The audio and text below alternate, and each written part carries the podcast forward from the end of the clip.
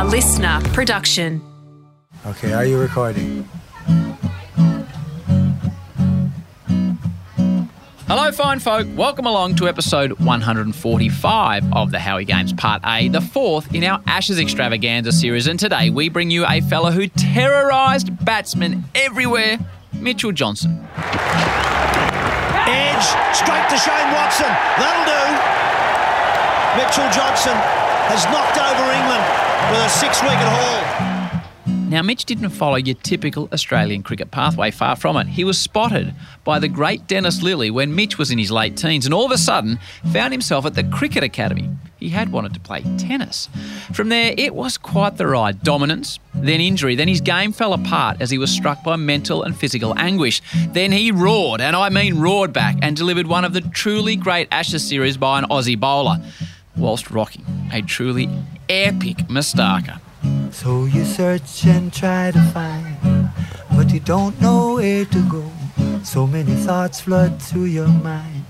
You're confused and want to know mystery, what is to be. So much more than meets the eye. Listen to me, time is your key. You will find out by and by.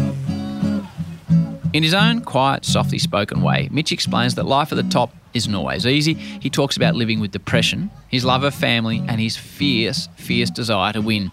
In real life, Mitch is the complete opposite of the ultra aggressive, in your face, quick that dominated international cricket, which is why he is such a fascinating fella. He's a great chap. Enjoy the story of a man that at his best was the world's best, Mitchell Guy Johnson.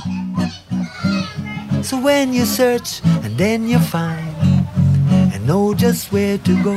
And thoughts that once used to cloud your mind. You see clearly and now you know. Mystery what is to be revealed in King Selassie come on children trot with me. We want to reach Mount Zion This man, welcome to the Howie Games, once terrorised batsmen all around the world. Now he's a father. He looks a bit more relaxed. He's got his own podcast microphone, sire. I am impressed.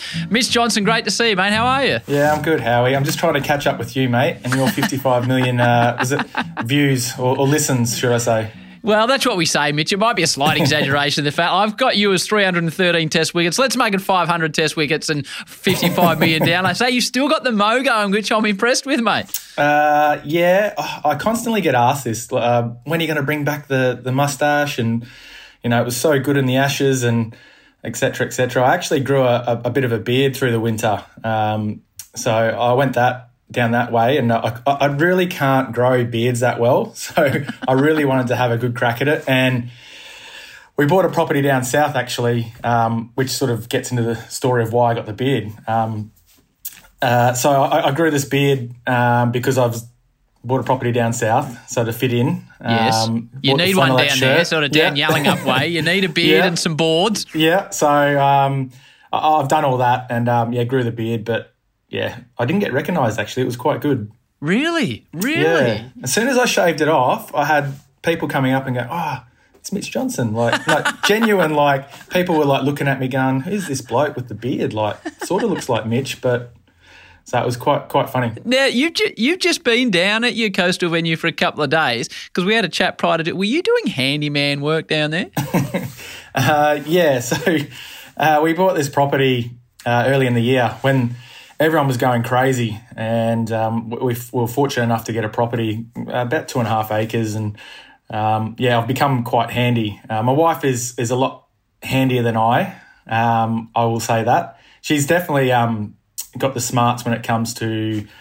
Uh, the, the eye, you know, looking at things and, and a blank canvas. Uh, she's actually doing an interior design course, so she's studying that at the moment. But yeah, she's got that eye, and I try and do some handyman work. I was actually sent down there to do a few um, a few things, and I sort of came back. Yeah, I didn't. Really I want to know what you were doing. Was it like hammer and nail stuff or some some plumbing? Or hopefully not electrics because that's no, a dangerous no caper. electric, no pl- no electric, no plumbing. Uh, we're doing basically we got a Kaboodle kit for the kitchen and the laundry, so I just put that together with my brother-in-law What's a Kaboodle kit? um, from Bunnings. Right. Well, it's Yeah, like build your 'em up. kitchen. I thought it was Yeah. a dog. Yeah, it sounds like a dog, doesn't it? no, it's um, no, it's it's a kit that you can buy. It's almost like their their upper range of of uh, furniture sort of Okay. style. Um, it, it's quite nice. It works really well in the house, and uh, it's definitely cheaper than um, going the other way. But yeah, we put that together, and um, we didn't do too much damage. We we sort of got it up, and it looks all right. And mate, family life. How, how many little ones do you have these days?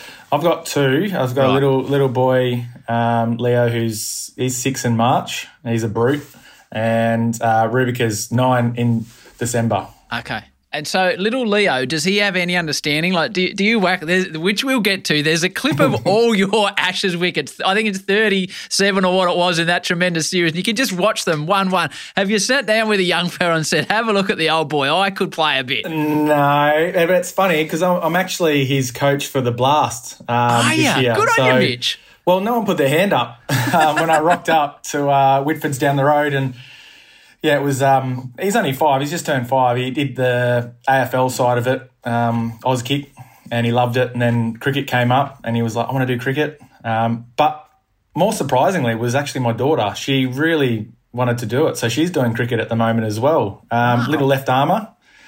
Um, she runs in with her right, the ball in her right hand, and then she changes it as she's about to bowl it. So, hard to pick the in swinger then, which is good. Well, yeah, yep. Uh, she's got a bit of my style, I think. But um, yeah, I was quite. I sort of. Uh, we haven't like pushed our kids into any Yep. sports. They just you know want to do something. We'll give them a give them a crack. Do it for the term, and if they want to continue on with it, then that's great. So yeah, Leo Leo's loving it at the moment. He's um. He actually was playing a lot of golf over the last couple of years. He's only five, and he's been doing golf for, for a couple of years. And More money in golf than cricket, Jono. Oh, some pretty good places to go to as well Yeah, when um, when everything opens up. But uh, yeah, it's uh, oh, look, I'm just happy that they're playing sport and they're outdoors, both of them. But it's um, yeah, I have got the old uh, dad. What do you know? Um, it was actually just the other day. I was in the front yard working with Leo. We're just having a bit of fun. He puts a stump down and he tries to hit it. He still has a bit of a bent arm, so I'm trying to just say, "Oh, just bowl it a bit slower, mate. Just get that arm straight." And he does it. Um, and then my daughter came out and she she sort of threw one down and just told her, "Oh, that's really good, but just get that um, that bowling arm a little bit higher next to your ear." Oh, what do you know, Dad? And then she storms off, and um, I could hear the conversations between my wife Jess and her, and Jess is trying to tell her. Your dad did play at a pretty high level. He was pretty good. I think he knows what he's talking about. so going through that, We, we will get to um, your thoughts on the game and your love of the game and how it presented you some wonderful opportunities and some difficulties along the way. But I know now, as a father with kids slightly older than yours, eleven and nine, and they, you know they're into all sorts of sports. And my daughter's just started playing cricket. I'm a young bloke loves cricket. Yeah. It's and I've started going and playing cricket again. Now, I was no good in the first place, but the, going back to cricket training so you can train with your son when he gets a little bit older, it- it's just you go to so many games and commentate, and it becomes a bit like a job. But it's it's it's made me realise again how much I just love the game of cricket and how privileged I am to get to talk about it. Uh, are you are you embracing cricket again now that you're seeing it through the eyes of your kids? Yeah, I am, and um, I, I get. I actually took Leo to a, a WACA game. I think it was their first one day game they had there this year, and uh, they were doing all the uh, construction on the uh, the side hills, so it was Yep. a little bit disappointing because I wanted to take him there with, with his cricket bat, and or we did. We had the cricket bat and a ball, and but for me, it was about going with him and experiencing it together, and just sort of just sitting in the crowd and yeah, just sort of taking it all in and Yeah. seeing how he sort of saw it at, at a young age.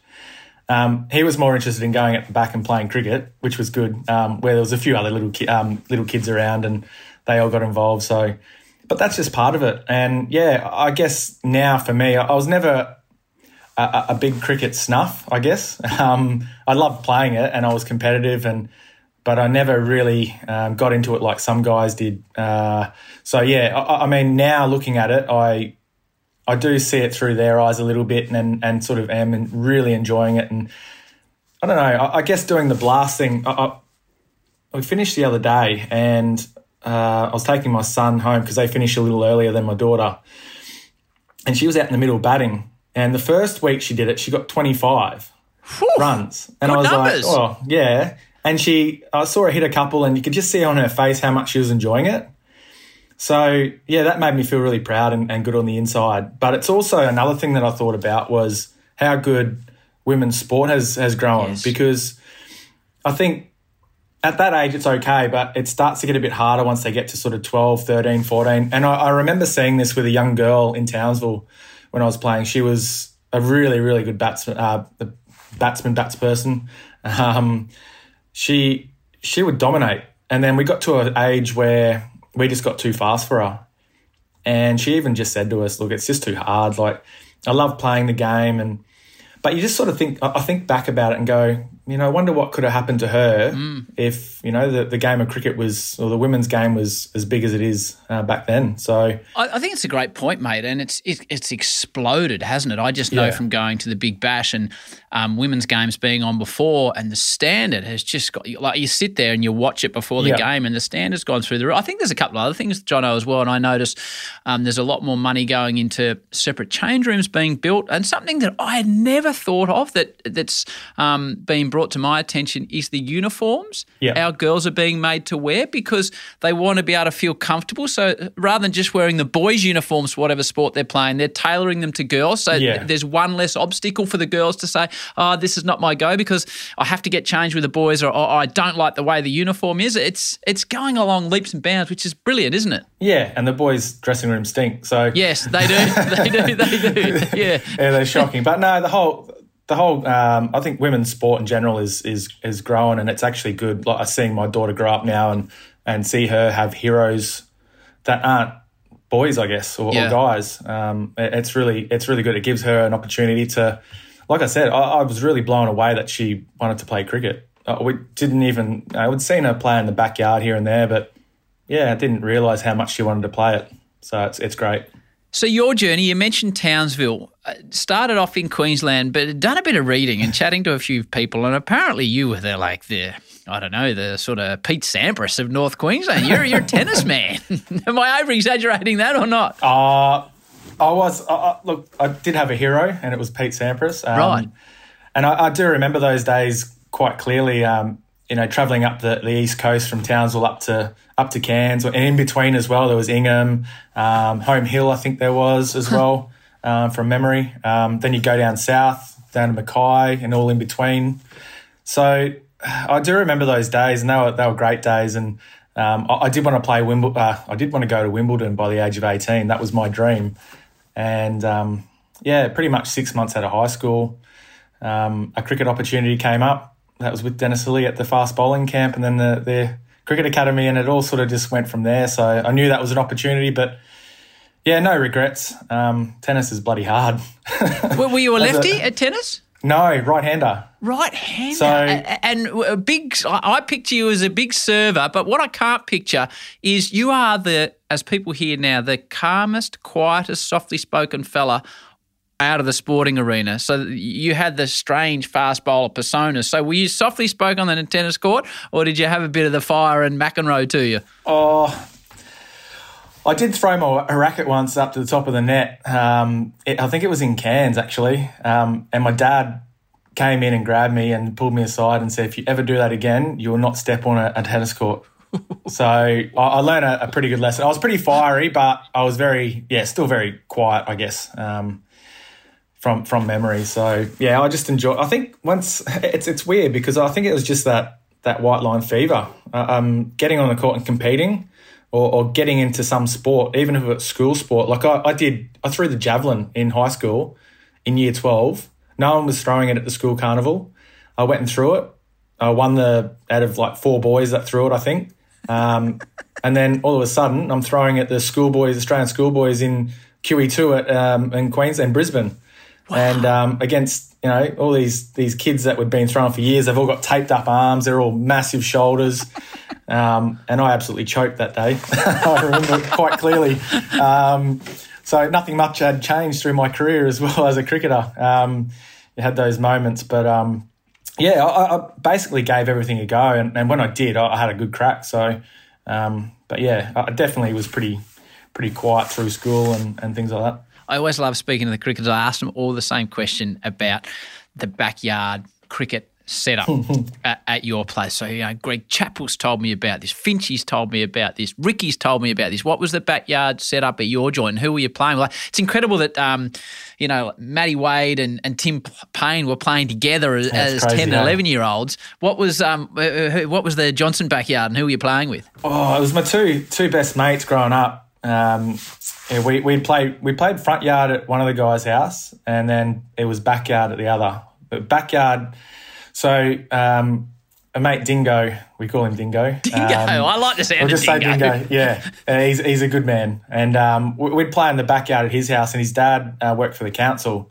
and so we had a, a little bit of equipment to use to get the the pitch right. Ah, So nice. we nice, had, a, had a decent pitch. Yeah, we had a decent pitch, but we used to play. I remember watching the, the West Indies play uh, one day cricket, and they were always my favourite. You know, Curtly Ambrose growing up, he was he was my favourite. But so we, we'd be playing in the middle of uh, the hot summer of uh, Townsville, the Ville, and um, yeah, it'd be stinking hot. So then he had a pool, so we'd jump in and play in the pool afterwards, do classic catches and try and do flips, and we caught it and things like that. So he had a pretty good setup.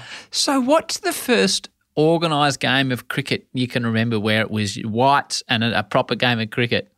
I I was probably about seven years of age, and I was playing, yeah, for a club. I think I think it was in Railway Estate, and there wasn't much sort of housing around there at the time. It was pretty sort of bare and not much going on there. But um, I remember uh, we, we we trained for a couple of weeks, and then we went and played a game, and I was out in the boundary, and I was just bored shitless.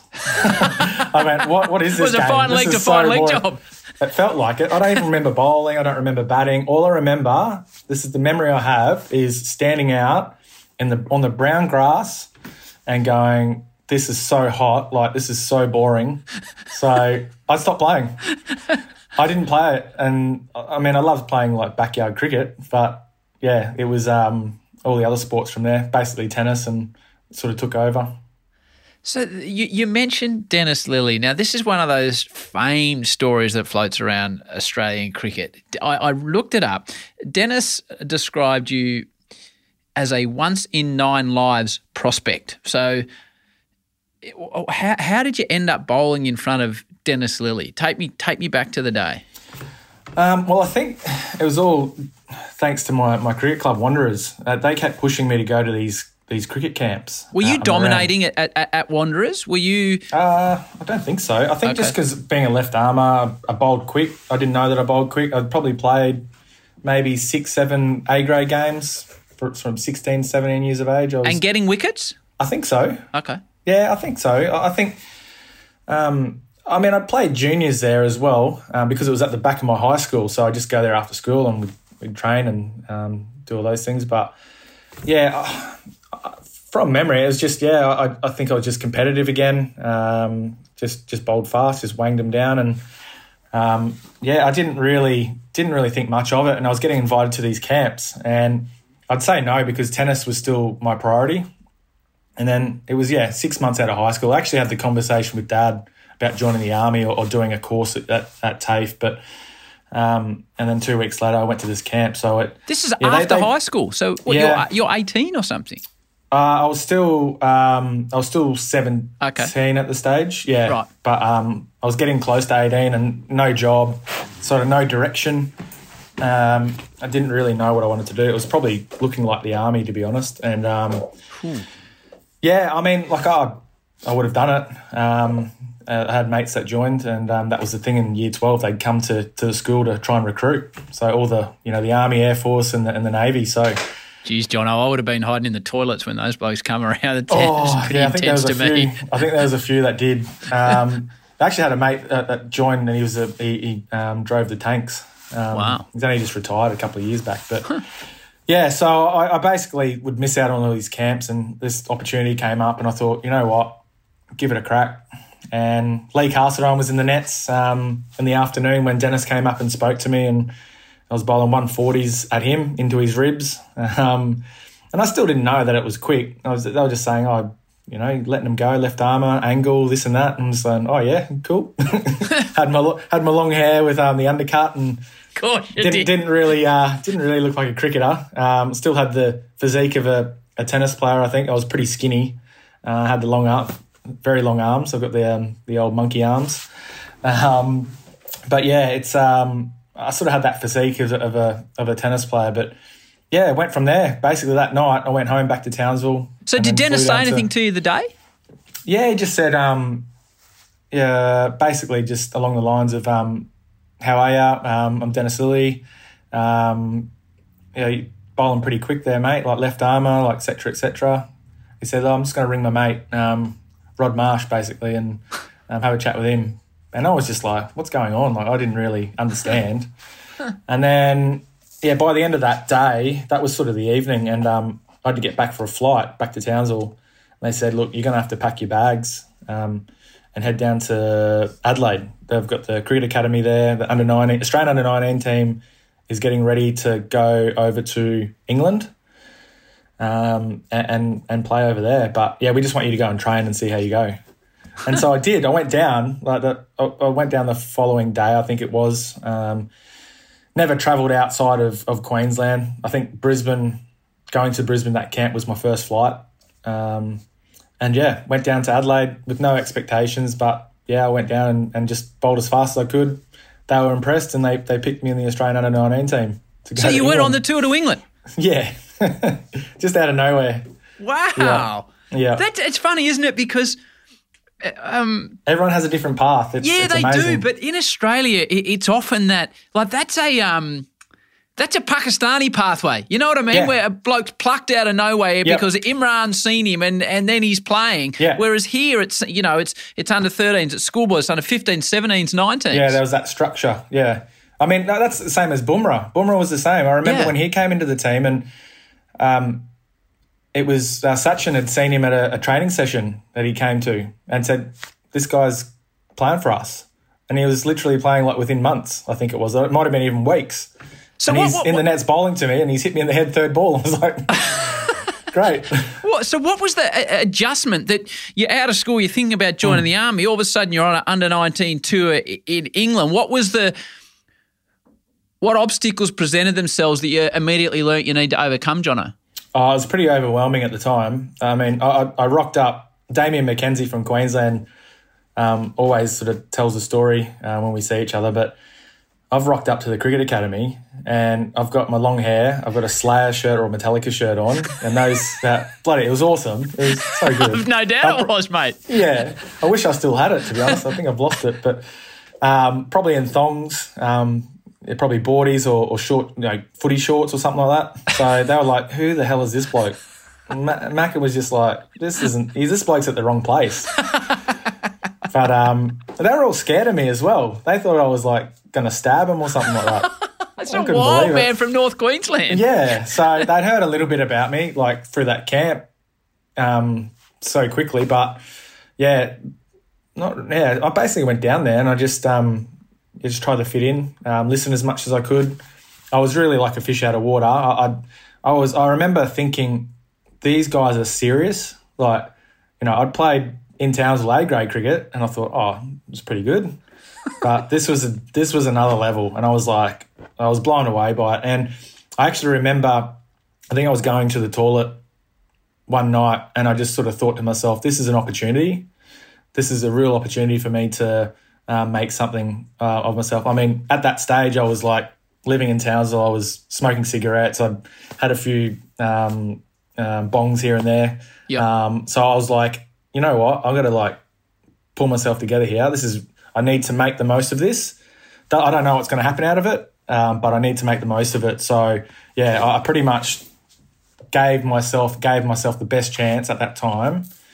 The best chance that I best I did it the best way that I knew I could do it at that time. So Right.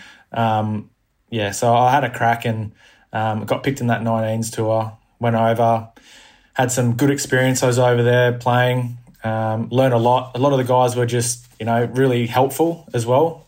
Um, I know there was a few people that probably weren't happy as well with how I went through the or skipped the system. Yep. Um, I, I could hear those sort of those rumors going around, but for me, I didn't even bother about it. It was it was more. I was just trying to focus on what I needed to to do, and so yeah, I just sort of gave everything I could. But then all my back problems started to come in as well. Um, you know, not having the the load under under me coming from from tennis to to cricket was very different on the body. So what happened to the back?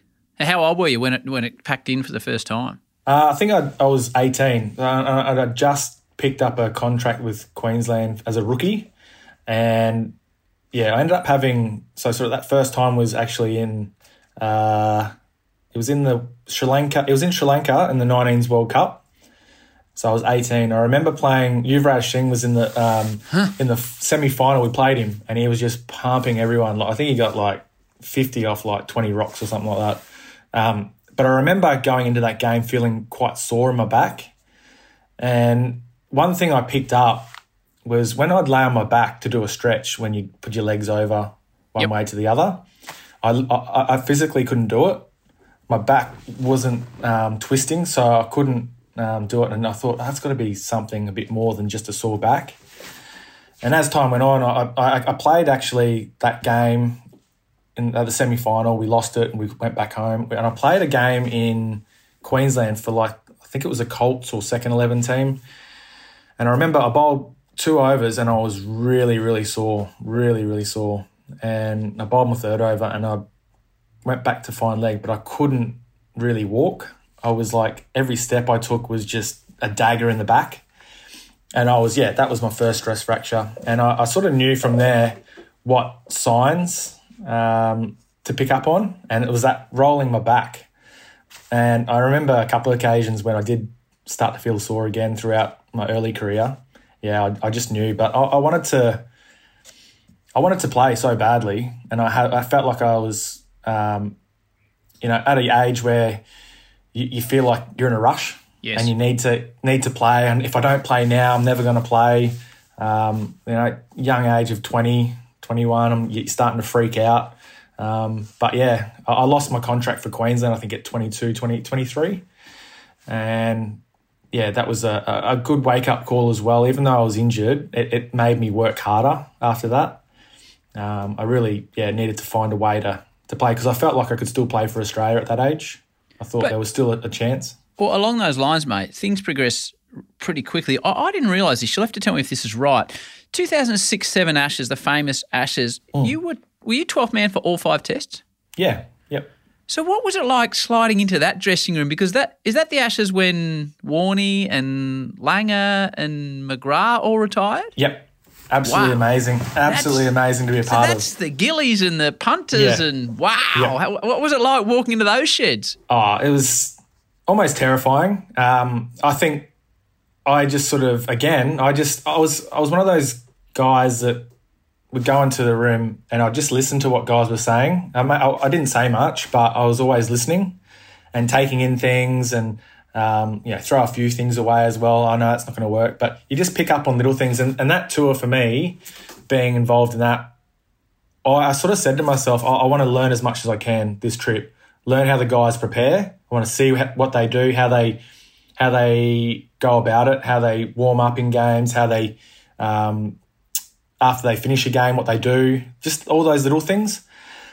There were times where I, I mean I travelled away playing state cricket as well, so I was sort of back and forth. So I'd be gone at the start of it after warm ups, and then so that first ball at, at that Brisbane uh, when the Harmison ball, I was actually driving just outside the um, the gates, and I heard this loud roar, and I was like, "Oh no, Lang's out!" Oh, and we turned the radio on.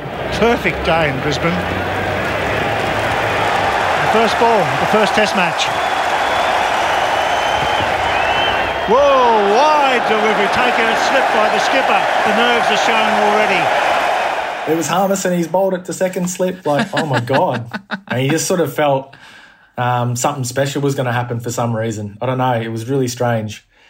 But yeah, no, it was it was a great moment. I, I mean, I remember sitting down with with Warney actually, um, and he worked on my autograph at Sydney Cricket Ground. So we did paper. Like he, he comes up and goes, "Oh, mate, give us a your autograph." I was like, "Oh, okay." And it was just like, "Yeah." And he goes, "That shit."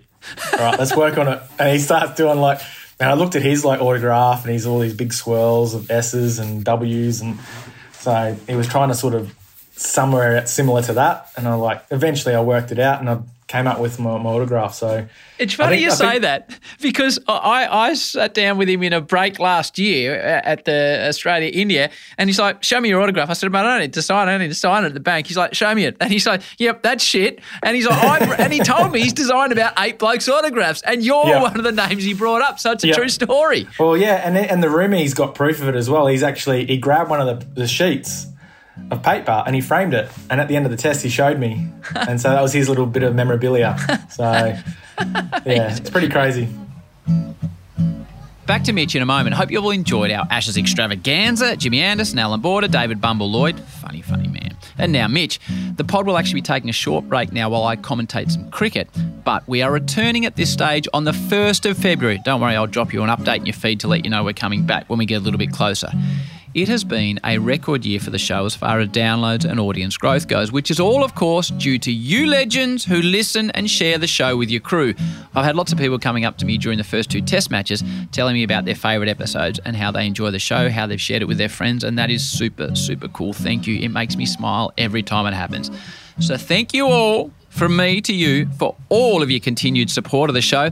Without you, there's no podcast. It's as simple as that. We will be back bigger and better in 2022. The normal episodes, the artist series looks like a goer once again, and possibly a new idea we've been working on. Anyway, as I said, start of Feb, we'll be rolling again with a supreme athlete, dual world champion Jana Pittman, these days known as Dr. Jana Pittman. Jana pushed herself beyond the limit time and time again when she was competing, and now, as a doctor, can explain exactly what the body goes through when it is under enormous athletic stress. I have to keep going. If you pull back here, you're going to lose the race and you're out. And all of a sudden, I just realized, even though I was in so much pain, I had, I had another gear. So I just went into that sixth gear and it, and it worked. And as a, don't get me wrong, afterwards I was beyond sick, like really sick on the ground for a long time. But I realized I'd prefer to be like that and then be really happy with the outcome.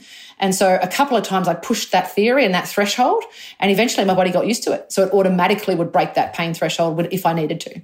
So when you talk about being sick and vomiting, you're uh, very obviously qualified to answer this. Why does your body react to that? Uh, in that way medically why do you vomit when you've pushed yourself to that point i think it, i mean it, I, i'll try it in layman's terms as much as possible but yeah. it's it's poison so it's literally the so the ph in your body becomes so acidic that it you you throw up any type of it's basically revolting against the the acidity and the pH you've taken to. So like an average person I reckon's lactates if they push themselves really hard in a gym session or something would probably get up to about 10 or 12. They used to take lactates of us in training and we could get them up to 22 and 23. Now if I injected that amount of lactate into you you'd probably die. Maybe not yourself because right. you're sporty but someone who's oh, not had any but yeah, inject it into me now and I would die. so So this is your body expelling it anyway. As much can. as you can. And you're just sick. Huh. Yeah. So I don't know. It's funny because I'm, I'm, not sure that the lactate would actually build up in the tummy. It's in the bloodstream. So, I mean, you, you, might more than likely, if you did a urine test, for example, you'd see a very, very high level of acidity in the urine. Um, but it's, it's not for the faint hearted. So you don't want to push your body like that very often. That's Jana Pittman when the show returns in early February. Back to Mitch. So, mate, your first test match. Uh, November 2007, your test debut, given your cap from Glenn McGrath versus Sri Lanka. And your first test match wicket, Samaraweera caught Gilly of all things, and Bill was commentating and goes off his chops, and then Richie comes in. So it's um it's a brilliant soundtrack. What are your memories of that first test and that first wicket?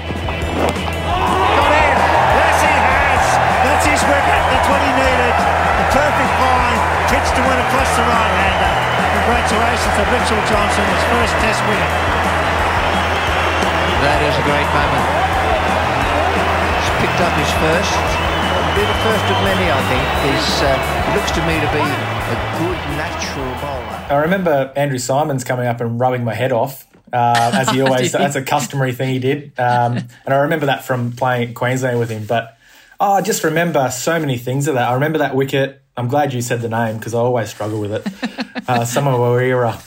you sort of got there. um, yeah, and um, I just I remember that celebration and, and getting the first wicket, uh, Gilly catching it, um, and and like I said, I remember seeing all the guys' faces like quite clearly, and um, just the smiles on their faces and how, how happy they were, and I was just like, that's that's you know, it's a great feeling because you know you're doing it together. But they were so proud of me at that moment. Um, so that that that really sort of uh, stuck with me. Um, yeah, receiving my, my baggy green at, at my home ground. Um, I was actually quite fortunate enough to have my baggy green at my home ground and then retiring at my home ground in Perth. Yes, of course. So of course. Um, it was quite it was quite nice, quite a special thing. But where is it yeah, these days? Is it pride of place or is it in the back of the sock drawer? Uh, it's in um in a safe. Yeah. Okay, good. We, we, we pulled it out the other day. Um, yeah, we pulled it out the other day because um, my neighbours actually did a cake for my fortieth, and they did the baggy green. Ah. And my wife goes, "Oh my god, this stinks." It's still like sweat and like that smell of like probably beer and different things, you know. So it was pretty pretty horrible. I should really air it. um, but yeah, I mean, that receiving that baggy green was it was a special moment. Whoa, there's the Crouch Man animation right now. On it goes, and it fits. And especially to receive it by Glenn McGrath, uh, who I was on that 07 World Cup team. I was in that squad. Oh, of course. And I actually um, was so petrified to ask him about getting a shirt from him at the end of the, the tournament. And I walked up to him, I think it was against South Africa, the first game when he just dominated them. And I just said, "Oh, Pidge, can, do you reckon I can get a, a, shirt afterwards?" And I'm not a collector or anything like that. I, have never, I've probably got a couple of couple of shirts, and I've got Gilly's pad. Actually, he's um retired uh, when he retired uh, Adelaide Oval. Huh. Uh, his cricket um, wicket keeping pad. But um, yeah, so I, I asked him, and he goes, "Yeah, no worries." I said, "Oh, thank God." I said I was so petrified and asking. He goes, "Why? You're an idiot. Like, why wouldn't you just ask me? Like, of course I'm going to give you a shirt." So um, he was pretty chilled and he signed it for me, and that's um, hung up in my gym uh, next door to this room. But um, so is Gilly's pad and my first uh, wicket and stump and game all sort of done up. My wife has done that for me. But yeah, you're explaining that you were shy to go up and ask Glenn McGrath. Um, and I, you know, I've had the pleasure of working with you on the radio at Triple M Cricket over the years, and not really knowing you beforehand, I always pictured you as this ferocious bloke. And then we, we mentioned at the start, you're such a quiet, softly spoken fella. And we'll get into, you know, your yeah. heyday of cricket. But how did you go about being the Mitch Johnson that's just that really quiet, lovable fella to that – ferocious fast bowler mentality? Is it something just happens when you get on the ground, or do you have to make a conscious effort, or did you develop it through your career? Because when you were going, Mitch, you were frightening and you were in people's faces, yet off the ground, bloody hell, you you know you'd be hugging babies and helping grandmas across the tr- street type of material. But true, truly, yeah, um, I don't know. I think I think a lot of the anger is probably it was probably um, more about me that came out. It was never when I, I, sort of thought about this in recent times, actually, and I guess that's what you do when you mm. retire from from professional sports. You, you, start to reflect a bit more, and people are talking about it a bit more. Um, you can have those conversations. You're a bit more closed off when you're playing, I guess. Um, but yeah, I sort of I was thinking about it the other day, and I was like, I think the times that I lost control and I was a bit too like too aggressive, they were the times when I was frustrated at myself more than anything. Okay. So, um, and I, and I knew that deep down. So it could be like I could be going up against AB de Villiers or Virat Kohli, and there's already that bit of tension there anyway. There's you know the best player um, coming up against the best players and um, having that competitiveness, and, and that's what I really thrived on. But it got to a point sometimes where you know they might get on top of you a bit and I'd just be frustrated more at myself because I'm a perfectionist as well, which is it's it's not a good thing. Yep. Uh, I, I, guess it it was okay um, at times through my career, but um, it's it's a real hard thing to um, control. I think because we're not perfect, and um, I went through a real bad stage of it actually when uh, I think it was before I did my toe in 2011 for a couple of years there. I, I, if I didn't bowl the ball I wanted to bowl, I would get so angry and I'd take it out on myself, but I'd also take it out on the batsman. So there was a real, it was a real bad time where I needed, I needed to really learn how to control that because it was more about myself, not what I was um, coming up against. So uh, I went through that, um, learned a lot, um, and then was able to sort of harness it, I guess, and which is really important. That's what Dennis Lillee used to talk about as well. A lot of other uh, fast bowlers. I mean, uh, Andy Bichel talks about it when when I played with him. Casper, um, all those guys. Um, they they all talk about harnessing it. So yeah, I was able to do that, and um, yeah, it was it was pretty natural. It came pretty natural to me because I think of that competitiveness. Um, I wanted to win for the team. I wanted to do the best job that I could uh, for the team. Um, yeah, just doing it for Australia, really. It, it, mate, it's a great explanation. Looking, there's some specific stuff I want to ask you about because I, I, wrote a bit of stuff down. Your mm-hmm. 16th test versus South Africa at the WACA, like you, you were becoming established. You were taking your ones and twos and threes. Yeah. Um, like I can remember, you know, Warney famously against the Windies when he got seventh, and it was like, wow, who's this bloke? Yeah. Uh, slightly earlier on in his career, but I yeah. remember it was like, wow, look at this Mitch Johnson against South Africa. Sure, Johnson is probably the quickest of the Aussies now. Oh, it's straight up in the air. It'll go. Peter Siddle is taken a very easy catch.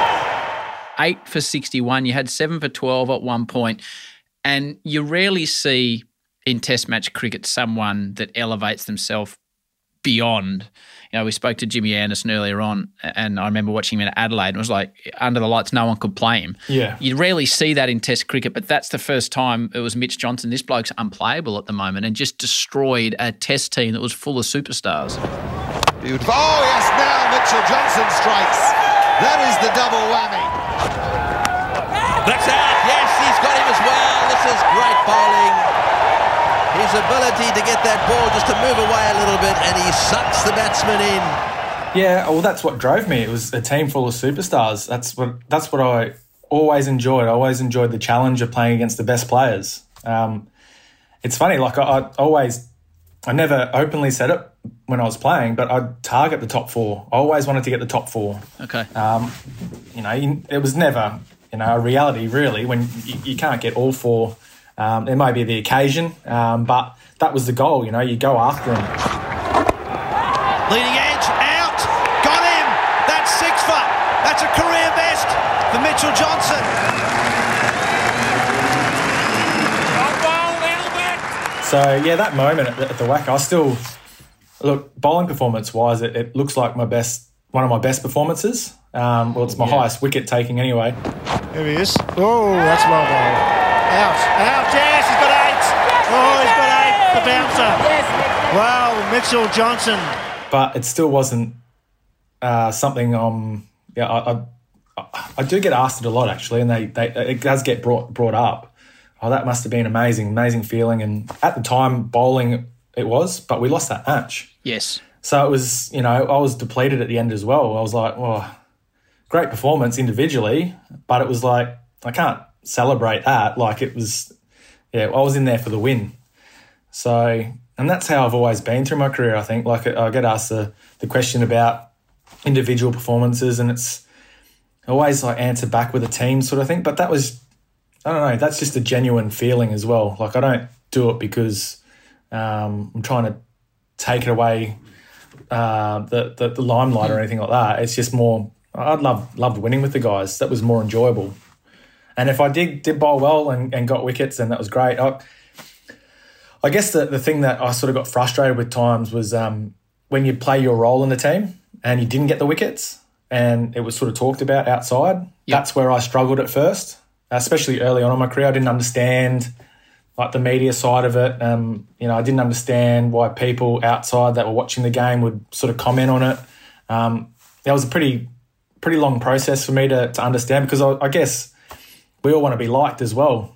And that's how I felt at the time. I was like, oh, what have I done wrong? Like, I've yeah. done my job. Like, I may not have got the wickets, but um, you know, I was I was aggressive. I, I, did what I was asked. Had a couple of chances go down. Could have easily gone the other way. Uh, so yeah, I, I, sort of went through that as well. And um, once I, I, sort of understood all that, then things were better. But yeah. So we're talking about South Africa. You then went to South Africa, Jono, and ended up mm. becoming um, the Test Cricketer of the Year. You know, the Sir Garry Sobers Test Cricketer of the Year. But your, your performances in that South Africa were extraordinary. I don't want to get stuck too much on yeah. on the cricket, but uh, so your your batting was coming good in South Africa. You, have made your way to 96 not out. Yeah. In the air, away over mid on, and it'll go for four and take him to 96. 12 from the over. 460 for eight. You're out there with Sids and then Sids gets knocked over. and gone. Can you believe it? Can you believe it? This time the feet are in the right place, and South Africa can afford a smile. And then Hilfy comes out oh. for his oh. first innings in Test cricket. You're on 96. We'll get to what happened, but did you say anything? Like, you're on 96, Jono. Did you say anything to the Tasmanian as he walked out? Pressure now on uh, Ben Hilfenhaus to try and hang in there with Mitchell Johnson, just four away from the 100. Well, you, you wouldn't think you'd have to say anything in that situation, but yeah, um, from memory, I just think uh, just watch the ball. He's, I think he was swinging him away a bit. Um, look, if it's outside off stump, just let it, just leave it. You don't have to hit it. And then a couple of balls later, same sort of thing, just nicked it off, and I was like, oh. To Hilfenhaus on debut. Oh, he's gone! Oh, he's out first ball, and Mitchell Johnson is stranded on 96. Oh dear, oh dear. But you know what? I was a little bit gutted, but at the same time, I was like, that's that's not my job as well to, to score runs. I'll take 96 any day. So. Um, but you did you did make a test hundred on that too. 123, yep. 100 off 66 balls. Hit Dale Steyn for six to bring up your hundred. Oh hello, hello. Yes, you little beauty. A sixer wins it. What a moment for Mitchell Johnson. What a way to go to 100. That's a stunning performance you, you ask the batsmen and they're like, oh, their first test 100, you know, you can't believe it, blah, blah, blah, etc., etc. it changes your life. But what's it like as a bowler?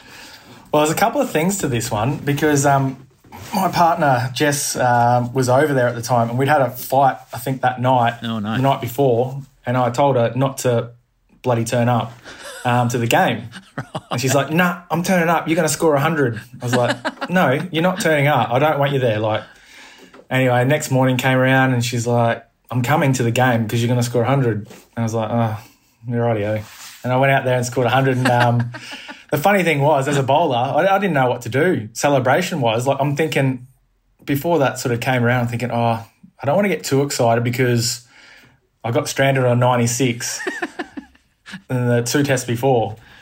And I sort of thought, oh, what do I do? If I get a hundred, what do I do? Like, do I, I think I kiss the badge. Like, that's what most batsmen do. Like that's a pretty.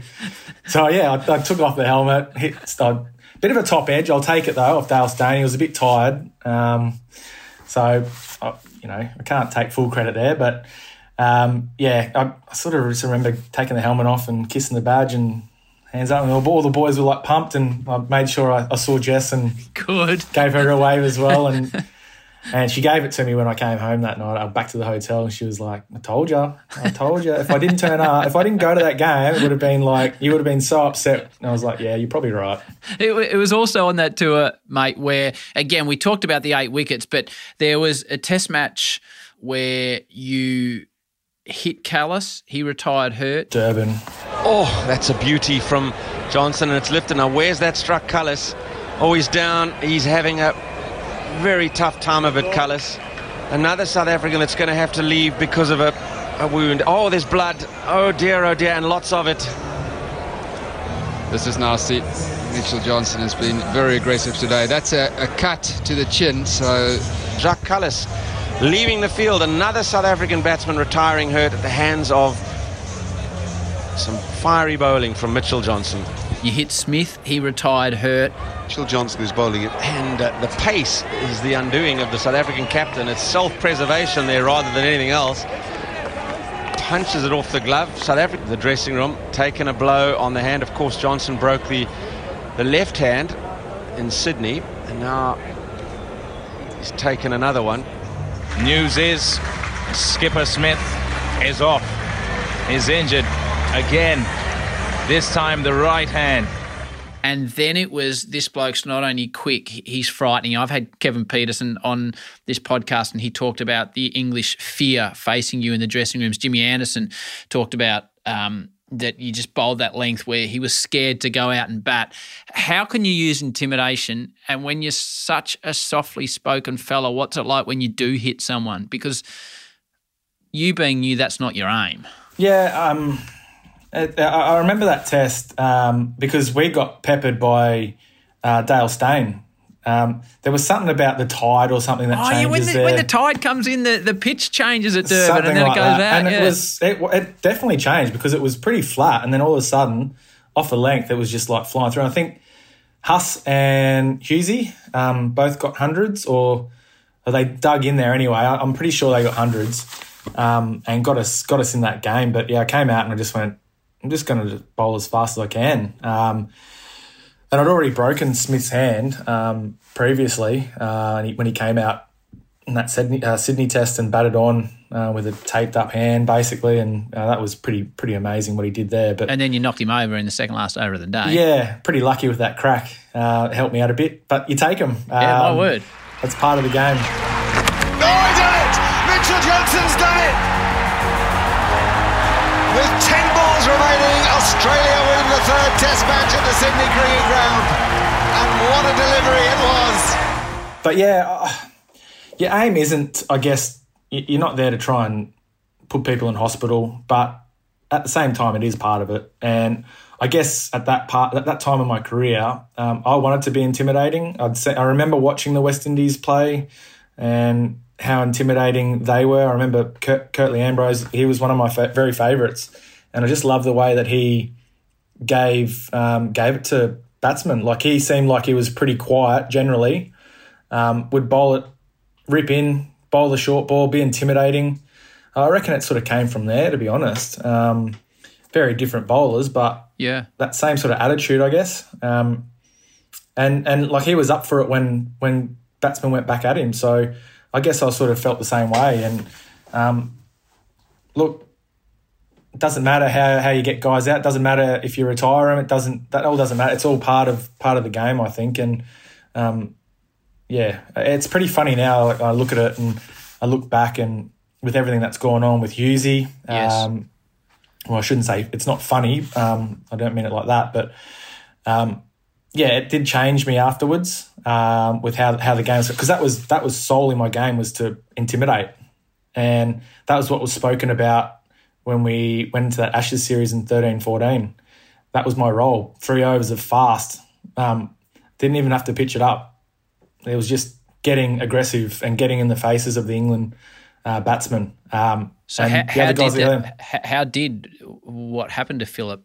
Well, it made me. It just made me think of all the times that I'd bowled to people, and um, you got so close to, you know, maybe missing their helmet, or I don't know what it was. It, I guess it's just one of those, one of those things where, um, yeah, you just reflect on a bit and go, well, I could have, could have happened to to someone, but yeah, you can't think like that. It's we all, we're all we're all playing the game. It's um, oh, I did I do, sorry, everything I did um, when I played the game was in within the rules.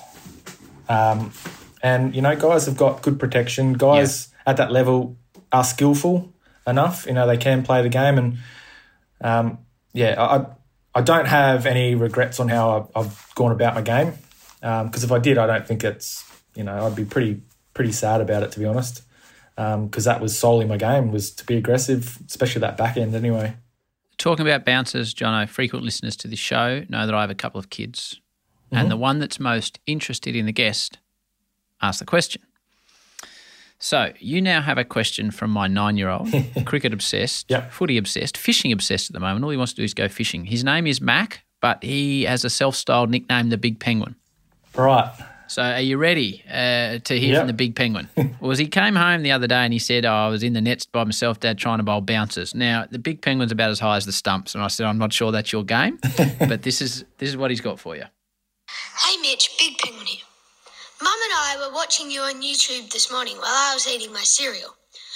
Your bouncers were so big. How do you get them to bounce so much?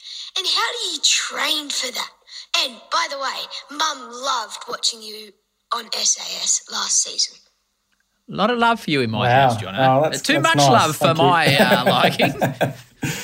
That's okay. No, it's a great question, um, and it's a question I get asked a lot um, about the bouncer. I think Yeah. it was just that was just my length, to be honest. Um, you know, some guys have a, a good length. Glenn McGrath had a, a really good length on a dime and could do it day in day out, whereas generally I could just bowl my bouncer, and it's supposed to take it out of you, but for some reason it just I don't know. My my my thought on it was um, and this is going to sound pretty harsh. I guess it's sort of, well, it is what it is. But yep. my, my idea of bowling a bouncer was to put a hole through the batsman. That was my. So I wanted when when I say that is it's I meant to bowl the bouncer. I wanted to bowl a bouncer. It's not just okay. I'm just going to bowl a bouncer here, just to you know unsettle his feet. I meant to bowl a bouncer. I want to bowl it. It was to you know put a bit of uh, intimidation factor into it. That's the end of Mitchell Johnson Part A. Plenty more good stuff and wickets in Part B.